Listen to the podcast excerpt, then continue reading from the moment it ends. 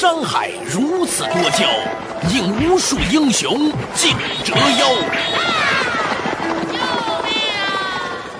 数风流人物，还看我是梁冬。大家好，我是吴伯凡。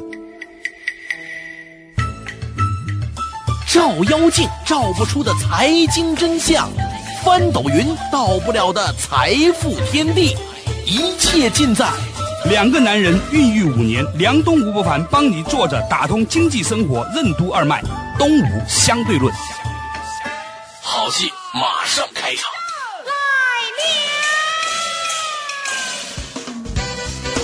坐着打通经济生活任督二脉，大家好，欢迎收听今天的东吴相对论。我是来自于泰美科技的梁东，而对面的依然是二十一世纪商业评论主编吴国凡。国凡你好，大家好。东吴相对论播出来之后呢，本来觉得是一个娱乐项目。哪成想啊，居然有人关注了！本来是顺道打劫，真想弄假成真哦。博凡，博凡现在也成为一个明星级的人物了啊！天天上博客啊，网上搜索一下“东吴相对论”加吴伯凡，看一下大家怎么讲，还在博客搜索里面搜啊。那看着看着呢，我们就发现呢，哎，原来呢还真有人听。不过呢，到底大家对这个节目关注什么？需要这两个人来点评天下吗？这个世界上有能力点评天下的人实在太多。说到此处呢，博凡啊，我想讲一个题外话。嗯，前两天呢，一个朋友发来一个邮件，说的是对美国的一百强公司的 CEO 的书柜进行了一个调查。根据很多人的这个想象，做企业的肯定对于什么经济呀、企业管理呀、财务啊很感兴趣。哪成想这一份关于 CEO 的书柜调查却令人跌眼镜。结果是什么？结果发现呢，有超过百分之九十的书都和经济和企管无关。与此同时，我再给你讲一件真实的事情。嗯，你知道有一个图书公司叫天意图书吗？嗯，这家公司呢专门在学院，尤其是商学院里面卖各种的书籍。有一天呢，他们这个卖书的一个小女孩啊，跟我说：“呃，梁东啊，我发现一个很有趣的现象啊。”我说：“什么现象？”他说：“现在中国的很多企业家呀，越来越不喜欢看企业管理的书，反倒是喜欢看历史类、人文类、心灵类、哲学类的书籍。”嗯，哦，我觉得可能它是一种回归了。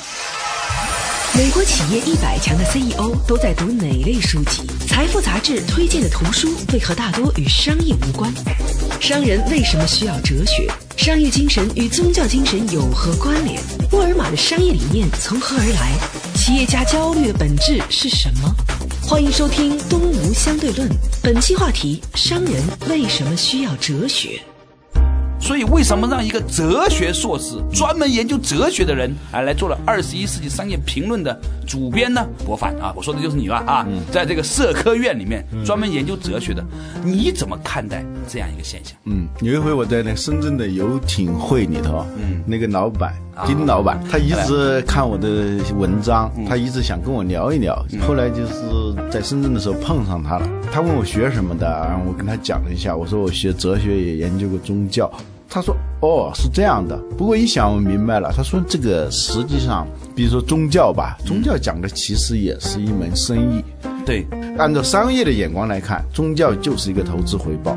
你投入什么东西，然后回报什么东西，只是他把这两个世界给隔开了。你在这个世界投入什么东西，然后在那个世界回报一种什么样的东西。”什么在这个世界你怎么干，然后怎么来进入天国？宗教比较狡猾的地方就在于，他那个回报你看不见，你就不停的不停的投入，就那个回报不在现实中兑现，是吧？对。后来我看了郎咸平有一次演讲啊，他就讲到这个股份制啊是怎么出现的。原来股份制这种经营模式啊，是跟教会有关的。哎，怎么说？因为在中世纪的时候，教会是拥有财产最多的组织。对，超过一半的土地都是归教会所有的。对。但教会这些人呢，天天按他们的说法叫侍奉上帝，他们不可能天天来侍奉土地，来来，他们也做一些生意，因为这些财产嘛，必须要经营嘛。对啊。经营的时候，他必须要请跟他的神之业务无关的人来做商业业务。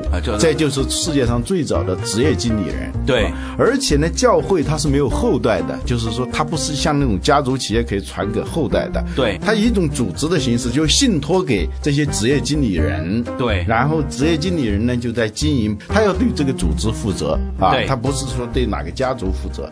所以股份制、什么信托责任、职业经理人这些传统，实际上是从中世纪开始的。哦，所以呢，从生意的角度来讲呢，它也是一个投资回报，而且这个组织存在的时间也很长嘛，几千年了，是吧？对对对，我看到有一本书呢，它叫 CEO Jesus，叫耶稣 CEO。啊他说耶稣啊是宇宙有限公司的首席执行官啊，嗯上帝是董事长。你要是从商业的角度来看的话，他也的确也是一个组织管理，也是在经营，也是在不断的发展，而且他也是持续的时间还很长，对吧？我们讲到那个基新业长青。讲到星星巴克的时候，讲到咖啡宗教，实际上呢，他这种组织形式，从十二个人到现在目前世界上有超过十二亿的信徒，是吧？他也是一个组织。当然，我们不是说去宣扬宗教，我们只是从管理的角度看，它的确是一种组织，它是一种组织形态，它也需要管理，也需要经营，是吧对？所以呢，在西方啊，你刚才说到那个书目的时候，我就想起《财富》杂志推荐的七十五本书，很多是跟商业是无关的，嗯看似无关的，甚至有小说、有戏剧、有宗教的、历史的，对，有很多这样跟商业无关的书。对回过头来，我们再来想，说在商学院教的那些东西，到底跟一个企业关联度有多大？因为有很多杰出的企业家，他没有上过商学院，他们不是读了商学院才成为老板的，呃，才成为老板，是因为做了老板呃，进入招商学院。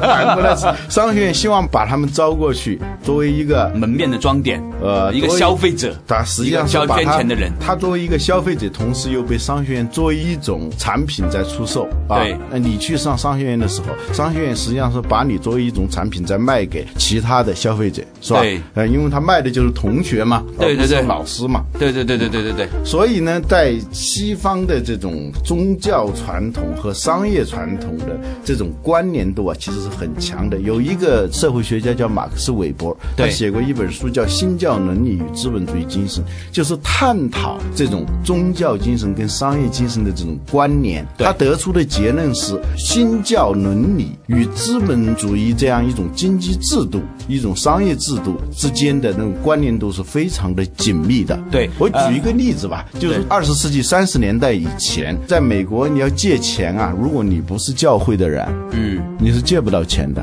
银行，如果你不是一个信徒的话，他对你的个人的品性，他没办法评估。嗯，最重要的是没有一个组织为你担保。你发现那美元里有几个字？In God we trust，以上帝的名义我们信任这张纸。当然，这只是历史渊源的问题了。对我想说的意思就是说，山姆·沃尔顿说的，世界上没有什么纯而又纯的商业的真理。所谓商业的真理，只是把那些古老的真理认真的、全身心的运用在你的商业行为当中。他举了一个例子，他说沃尔玛，他是沃尔玛的创始人嘛，沃尔玛他是秉承的一个商业理念是什么？就是这个圣经里头讲的“己所欲，施于人”。他跟孔夫子讲的那个己所不欲，勿施于人。呃，他说是己所欲施于人。他说你进一个商店的时候，你最想得到的是什么？便宜。对，就是用最少的钱买更多的产品。所以，如何实现这种让人们以最少的钱买到更多的产品，这是他的经营理念。所以他说他的沃尔玛的经营理念没有什么新的，是一个古老的真理。然后在这个商业里头，全身心的去利用啊，包括他的供应链优化呀，包括他的那个员工的培训呐、采购体系啊他都是要围绕这个东西来展开。嗯，所以博凡，你讲到一个很有趣的话题啊，嗯就是说我们现在因为有了商学院，所以呢，我们似乎创造了一种语境，说，哎，这个事情是专业商业事情，嗯，这其实很可能是个骗局，嗯嗯，很可能是因为成功的商人，他一定不仅仅是在商业上的成功，嗯。他一定是在做人上的成功。嗯，在美国有一句经常呛人的话，就是噎人的话对。当你说话特别的头头是道的时候，别人就会噎你嗯啊。你既然如此聪明，为什么你不发财？啊，这个是用来说商学院的教授，说经济学家的。对就是你头头是道的时候，怎么你就不发财？就是我们以前的节目里头也讲了很多这样的例子，比尔盖茨啊等等，有很多的人，默多克是吧？他说他受到的最重要的教育就是他早年读了很多的人物传记，他从那里头得到的那种知识的和精神的营养。嗯，嗯，所以呢，我们今天的话题呢，是从 CEO 的书橱聊出来，发现呢，原来 CEO 呢对很多话题的感兴趣程度远高于所谓的专门的经济和管理类的话题。这也再次提出了一个观念，那就是所谓的商业问题，其实只不过是人们真实问题在商业领域里面的某一些反应。嗯，而且呢，在表面的层次上，可能大家关心的是商业的问题，一个企业家是吧？对他，但如果往深处去的，他的真实的焦虑、真实的困惑，往往不是商业的，往往是跟呃人类最基本的那些焦虑有关。人类的最基本焦虑是包括哪一些呢？可能在古老的这种哲学啊、宗教啊、文学啊、历史啊那里头，可能会解决这些问题，可能会蕴含着某种答案。我自己有一个经验，跟企业家刚开始接触的时候，嗯，不太熟的时候，嗯，呃，就会谈一些关于经营管理啊，关于宏观牌经济呀、啊、战略呀、啊系统啊、流程啊，时间长了，跟他接触深了以后，我发现一些朋友啊，跟我谈的最多的都是这些关于身心灵的这些问题。总的来说是健康，身体的健康，内心的健康啊，灵心智的健康和灵魂的健康，这是他们很关注的。远大的总裁张悦他说：“我以前关注的是生意，现在我关注的是生命。什么意思呢？生意呢，纯粹就是一个事物，是吧？就是一个怎么赚钱、怎么成长等等。但是呢，所有这些问题，他跟我说，一个企业是有生命的，一个人作为一个身体，它不是你的一个工具，企业也不是你的一个工具。当你在一个很浅的层面上经营一个企业的时候，你会把企业当成一个赚钱机器，当成是一个手段。你经营的好像一个取款机，不停的从里头拿钱出来。但是这些问题根本不能解决他自己真正关心的问题。我前不久我看了一本书，叫《人生下半场》，他讲的就是四十岁以前和四十岁以后。呃，四十岁以前大家关注的都是成功，四十岁以后关注的是意义。这一点呢，我就从跟张悦的那种谈话当中，我能感觉出来，成功了又能怎么样？当你什么都不太缺的时候，你发现哦，原来缺的东西根本就没有解决，你真正缺的东西就根本就没有解决，啊，这就是关于身心灵的问题。对，稍事休息一下之后呢，继续和博凡一起来从 CEO 的书架谈到到底商业界应该关注什么样的话题。中国古代大臣为何大多精通医术？黄老之术蕴含了怎样的商业智慧？《道德经》对投资者又有何种启示？什么是智慧？为什么说智慧才是决定成败的关键？欢迎收听《东吴相对论》，本期话题：商人为什么需要哲学？作者打通经济生活，任督二脉，继续回来到东吴相对论，依然是和二十一世纪商业评论主编博凡一起来聊这个话题啊。嗯，我们最近越来越发现呢，这个经济呢本质的问题，它还真不是经济问题，它可能本质的问题是关于意义的问题，关于哲学的问题，关于呃历史的问题，关于身心灵健康的问题，对吧？我们说组织是一个生命。生命是一个组织，所以在中国古代啊，作为管理学的这个经典之书哈，黄老之书《黄帝内经》加老子，它是同时解决一个人的健康问题和一个国家的健康问题的啊、你看我在学这个呃中医的过程里面，老师都跟我讲，他说中国古代的皇帝啊，基本上都是对中医很有研究的。嗯，原因就在一句话，我插一句啊，对不为良臣，即为良医啊。对啊，而且好多大臣他本身就是医生啊。非常著名的，比如说张仲景，张仲景以前是个太守啊，那原因就在于在中国人的整个的历史传统的系统里面，他们就意识到，其实管理一个组织，如果你真的把这个组织当做一条生命来看的时候，嗯，你会发现一个公司的那个东西和一个生命、一个人的身体呢是完全一致的。比如说前两天呢，啊、某国际投行亚洲区的一个董事总经理打电话给我，嗯，我的打电话给我干嘛？他说他们最近呢开始关注中国的互联网公司，因为他们融了一笔基金呢想投，那你就过来跟我、聊天。我们在聊天的过程当中，他们其实关注的不是看财务报表，不是看市盈率，不是看这个业务模式增长，嗯，他们看什么？看三个问题。第一，他们问我反复问的是你对这个企业家怎么看？他有什么性格？啊，他的性情是什么？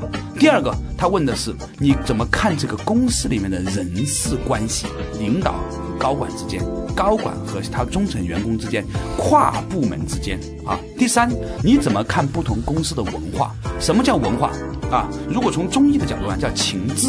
什么叫情志呢？就是你有什么样的情绪，这个公司是带着一个什么样的情绪在做事情的，它什么样的志向。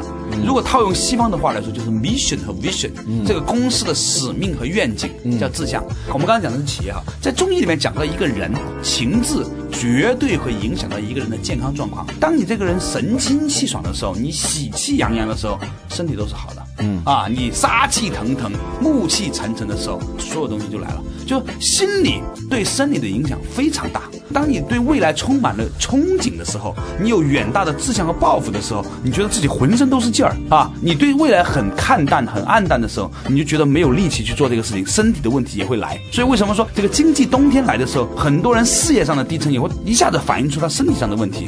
其实，无论对一个公司、一个国家、一个组织，还是一个人来说，啊，中国以前的黄老之术、《黄帝内经》和老子的这种哲学思想呢，其实都是如出一辙的。于是，这个问题就和博凡你一直研究这个问题有关了。嗯，哲学研究的是什么？哲学研究的是意义和幸福的话题。嗯，对吧？如何脱离苦难，寻找的快乐，是这样吗有一？部分哲学是这样，的。另外一部分哲学是研究什么呢？当别人说问我说你学哲学的，你怎么来研究这些问题？我就会给他举一个有点极端、有一点自我吹嘘的例子。我说索罗斯就是学哲学的。嗯，索罗斯在商务印书馆出了好几本书啊，那都是哲学书。他的老师叫卡尔波普，是一个著名的哲学家。我有一回我跟一个在银行工作的一个高管谈到《道德经》的时候，就引用了一句话，叫“天下皆知美之为美也，斯恶也”。当时他听了以后，他就一愣，他说这个原意是什么？我就跟他解释以后，他说这一个道理啊，实际上在金融业同样适用。你先把这个道理解释给大家听一下嘛，因为我也不是很明白。就天下皆知美之为美也，斯恶也。就是天下都知道一个东西是美的时候，这个东西一定会变坏的。对，连居委会的大妈都在炒股票的时候，都知道股票是个好东西的时候，在在股票市场上都觉得这是一只好股票的时候，它一定会害人的。哦，是这个意思。比如仁义道德是很好的啊，对天下都知道仁义道德很好的时候，这就一定会出现很多的伪善，就是那个满嘴仁义道德，满肚子男盗女娼啊啊，，呃，当天下都知道这个东西是很好的的时候，大家一定会趋之若鹜，它就会变味儿，是吧？呃，它在金融市场上也同样是这样一个道理。我最近收到一篇稿子，是那个方太的总裁就毛厨具的那个是吧？啊，毛中群写的一篇文章，他就是是最近在读什么书，读的就是你最感兴趣的中医。嗯，他就是想通过中医的这种视角来看一个企业的机体应该怎么去疏通那些经络，怎么让一个组织能够焕发出一种活力，避免老化。增加它的那成长性和活力。嗯，刚才博凡你讲了一下这个研究《黄帝内经》这个呀，呃让我想起了中医里面有一句话很朴素的，叫“痛则不通，通则不痛”，是吧？你看这个“痛”这个字，它就是一个病字旁边一个甬，这个甬是指通道的意思。嗯啊，就是说肯定是跟通道有关通道出问题了，对，所以就会痛、啊。其实大部分的人都不知道“健康”这个字什么意思。嗯，健是什么？健，天行健，君子自强不息，叫使之有力。这个天行健呢，它是有自己规律的。嗯，就说你任何事情是不是按照客观规律在走？如果你按照规定的流程去做，那就叫健。康是什么？指康庄大道，是指很多条路都很通畅的意思。康庄大道嘛，是吧？所以呢，健康的本质意思呢，就是通的意思。嗯，所以呢，我觉得说我们今天在做一个企业或者一个经营类的节目的话题的时候呢，其实经济的问题就是是不是通畅的问题。同样的道理，昨天晚上我们不是聊到这个话题吗？人的痛苦也是来自于不通嘛。所以呢，关于通这个话题呢，让我想起了以前我曾经看到的一份关于企业疾病的一份报告，就是很多企业有这样那样的问题，这样那样的问题。说白了，天底下所有的企业病就是两个，第一个上下沟通不畅，就下面的事儿老板不知道，老板的想法下面不知道。第二个病就是跨部门信息不畅，嗯，或者是说人员流动不畅，或者资金流动不畅，部门和部门之间老打架。如果这两个问题解决，所有的企业病都能解决。哎，我觉得呢，这个观点其实就和我们刚才谈到的“通则不通，痛则不通”是一回事儿。嗯，似乎当我们从跨界、从另外的一些观念、知识里面重新来对照看待我们企业管理和经济运行当中的问题的时候，我们发现，其实这个世界上的很多问题。比我们想象的要简单的多。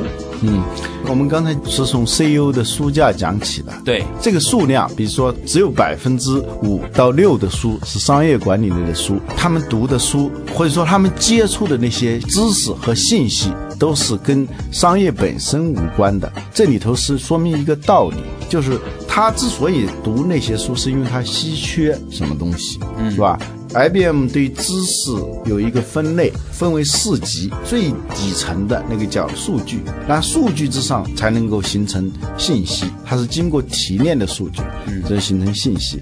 但信息之上是知识，在信息提纯以后，它就是知识。知识再往上是智慧，这这是一个金字塔型的，就数据是很多的，信息就相对的少一些，知识就更少一些，但智慧是最少的。我们在经营一个企业的时候，我们真的是一点都不缺乏这些数据和信息，知识也不缺乏，其实最缺乏的就是。智慧，所谓智慧，它不是说对具体某事某物的一个技巧、一个技能，它是一种态度，它是一种境界。十个人面对同样的商业机会的时候，面对同样的宏观经济态势的时候，他做出的判断，他做出的决策是很不一样的。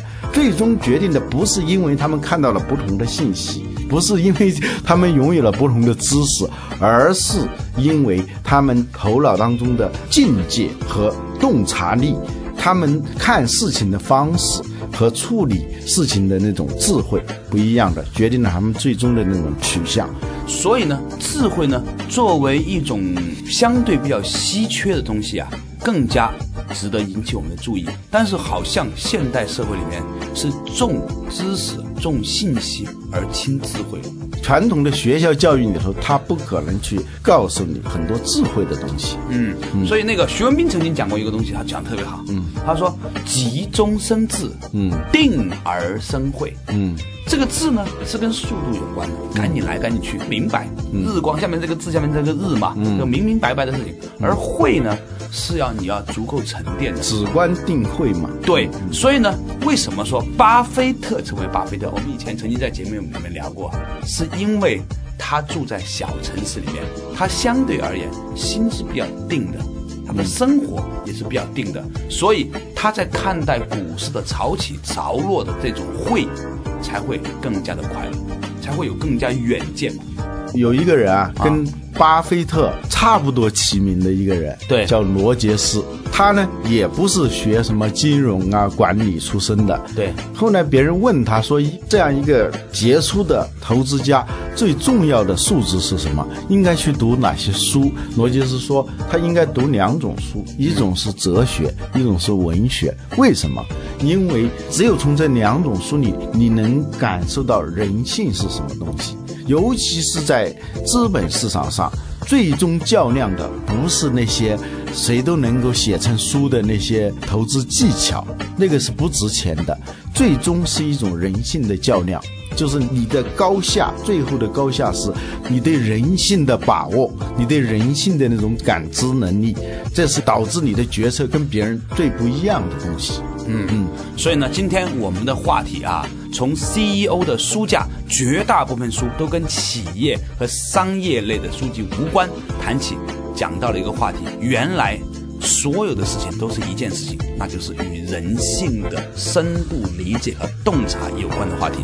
说到这里呢，我就想起这个所谓智慧啊，跟这个知识之间那种差距啊。有人说德国人在两次世界大战当中都失败了，是因为呢德国人呢在战争当中啊，他们非常强调精确性，强调这个每一次战役的规划如何要精确。有人说他们是小心翼翼的绕过一个个小陷阱。